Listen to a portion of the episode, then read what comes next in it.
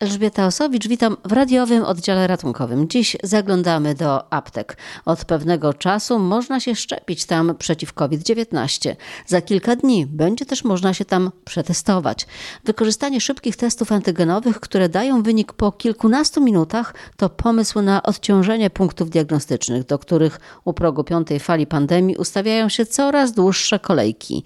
O tym, jak farmaceuci włączają się w walkę z pandemią, rozmawiałam z prezesem Dolnośląskiej Izby Aptekarskiej Marcinem Repelewiczem. Ostatnio weszłam wieczorem do jednej z wrocławskich aptek, a tam widzę na krzesełkach siedzą pacjenci. Raz, dwa, trzy, cztery, sześć, czy nawet osiem osób. I tak trochę się zdziwiłam, że w aptece siedzą pacjenci. Okazało się, że to jest punkt szczepień. Na ile to się dzieje? Na chwilę obecną jest blisko 1300 aptek w Polsce, które szczepi. Na naszym terenie jest to 80 aptek na terenie Dolnego Śląska.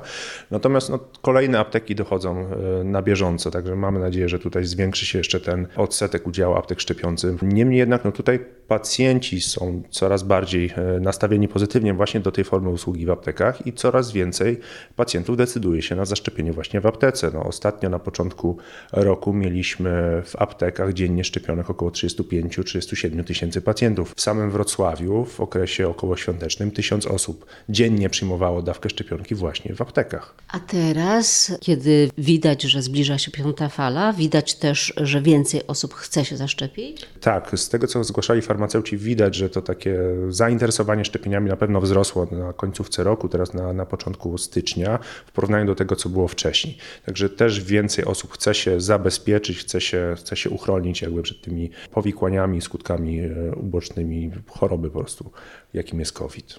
A czy to trochę nie jest tak, że szczepią się głównie ci, którzy mają już za sobą pierwszą albo drugą dawkę i chcą wziąć tę dawkę przypominającą? Jest dużo takich osób, które przychodzą po tą trzecią dawkę przypominającą, natomiast też zdarzają się osoby, które przyjmują pierwszą lub drugą. Te osoby, które zdecydowały się na przyjęcie przypominające, no rzeczywiście stanowią nawet 50% populacji, która na chwilę obecną się szczepi. Najbardziej popularna wybierana teraz szczepionka jest która? Najczęściej chyba są te szczepionki mRNA wybierane, czyli z Pfizera lub Moderny. Odchodzi się chyba powoli od tej szczepionki Johnsona jednodawkowej na rzecz właśnie tych pierwszych, zwłaszcza, że w przypadku trzeciej dawki przypominającej, no tylko te mRNA wchodzą e, w rachubę. Był taki zły okres, jeśli chodzi o AstraZeneca i ci, którzy przyjęli pierwszą dawkę, na przykład nie kontynuowali jej w tym czasie wyznaczonym. Co oni mogą teraz zrobić? Czy oni mogą teraz się zaszczepić też inną szczepionką? Tak, zgodnie z wytycznymi, jeżeli ktoś przyjął pierwszą dawkę AstraZeneca i nie ma możliwości czy woli przyjęcia drugiej dawki,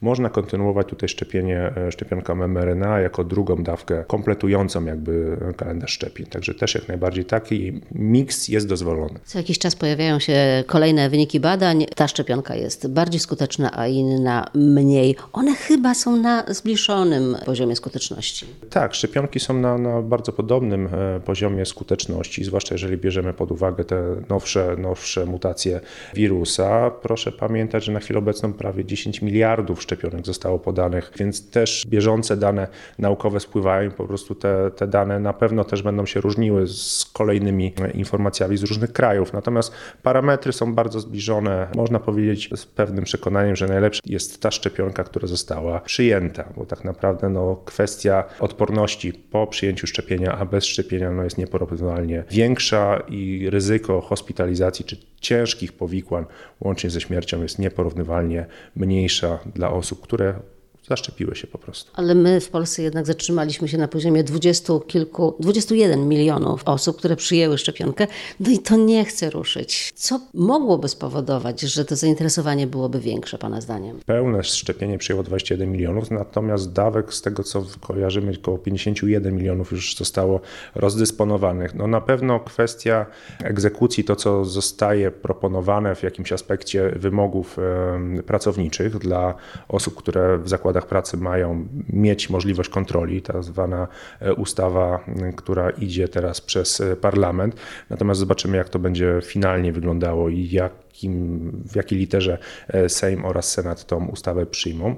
Na pewno kampania edukacyjna, bo tutaj w mojej ocenie cały czas niestety to kuleje. Wyjaśnianie pacjentom, czym są szczepienia, jak działają, jakie realne benefity przynoszą dla naszego zdrowia i naszej, naszej ochrony, bo tak naprawdę no, te wszystkie informacje grup antyszczepionkowych, które przebijają się czy do, czy do mass mediów, czy przez internet, no niestety realnie zagrażają chociażby temu poziomowi wyszczepienia populacji, a musimy pamiętać, że póki nie osiągniemy około 70-80% wyszczepienia, no z tą chorobą niestety będziemy się musieli mierzyć jeszcze bardzo, bardzo długo. W Wielkiej Brytanii to wyszczepienie jest dużo większe i Wielka Brytania wydaje się, że radzi sobie z piątą falą. Czego pan się spodziewa u nas w Polsce? Tak, można zobaczyć, że te kraje, które mają dużo większy odsetek osób zaszczepionych, mimo iż e, deklarują większy odsetek osób zarażonych czy przetestowanych, to jednak mimo wszystko tych pacjentów, którzy odeszli, mają zdecydowanie mniej. Możemy wziąć pod uwagę czy Wielką Brytanię, czy Australię, Australię, gdzie porównywalna ilość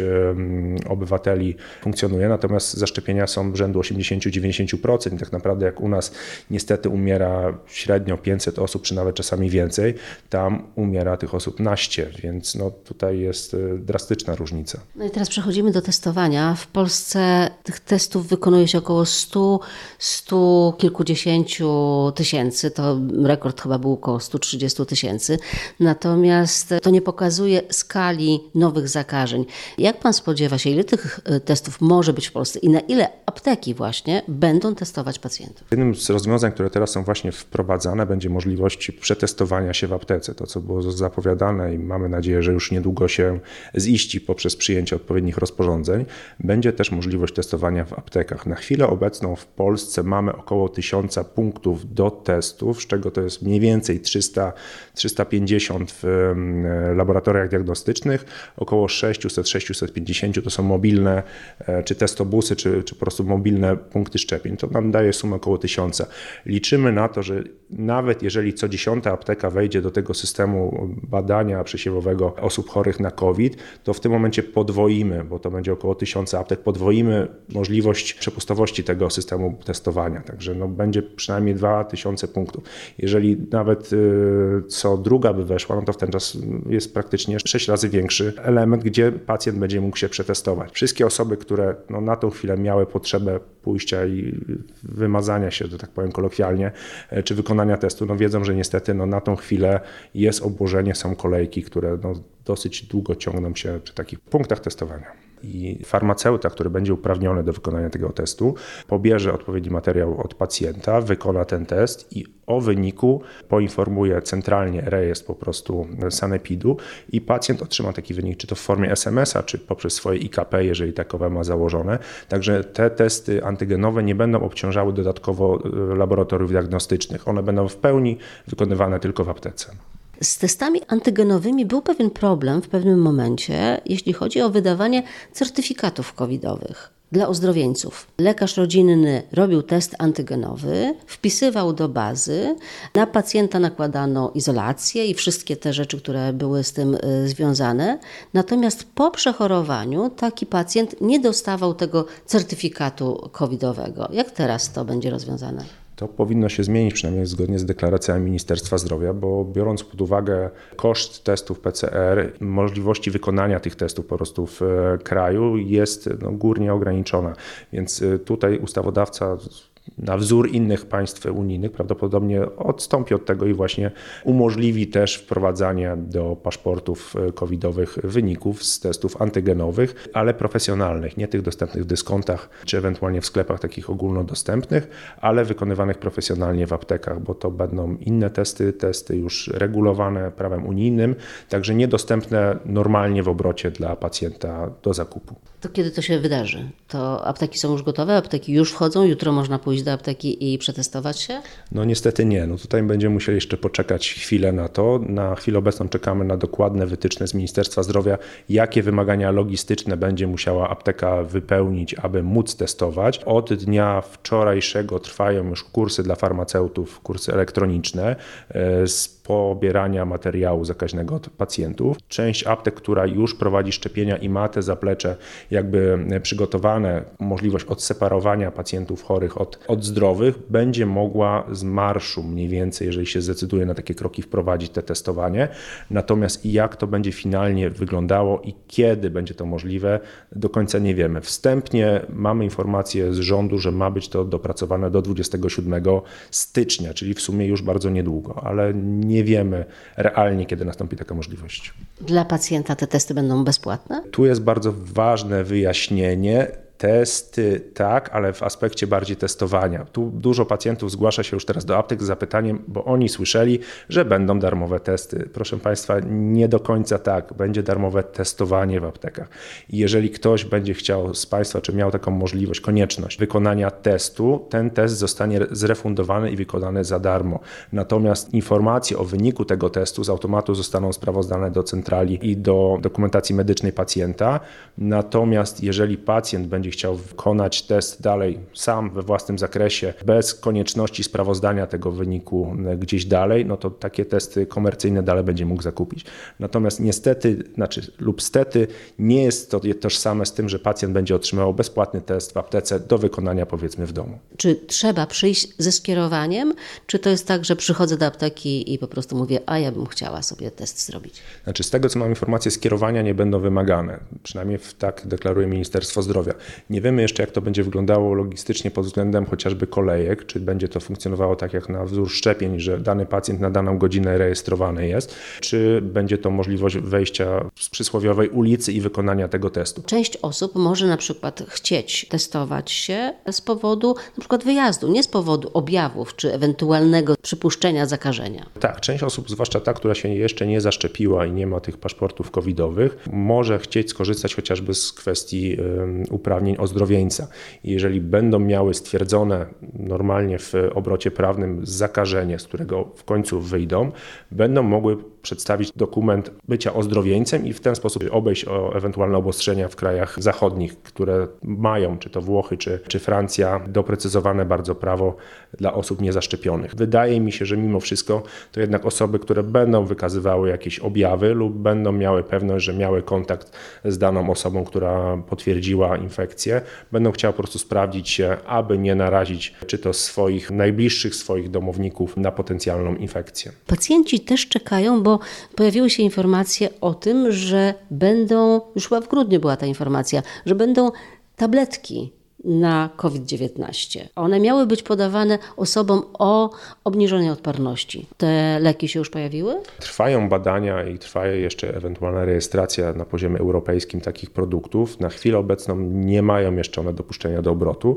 Natomiast rzeczywiście w mojej ocenie ten lek będzie stosowany w cięższych przypadkach COVID przy osobach, które mają jakąś niedobór e, odporności lub inne choroby współistniejące, które powodują, że to ryzyko zgonu czy jakiejś poważnej utraty zdrowia nastąpi.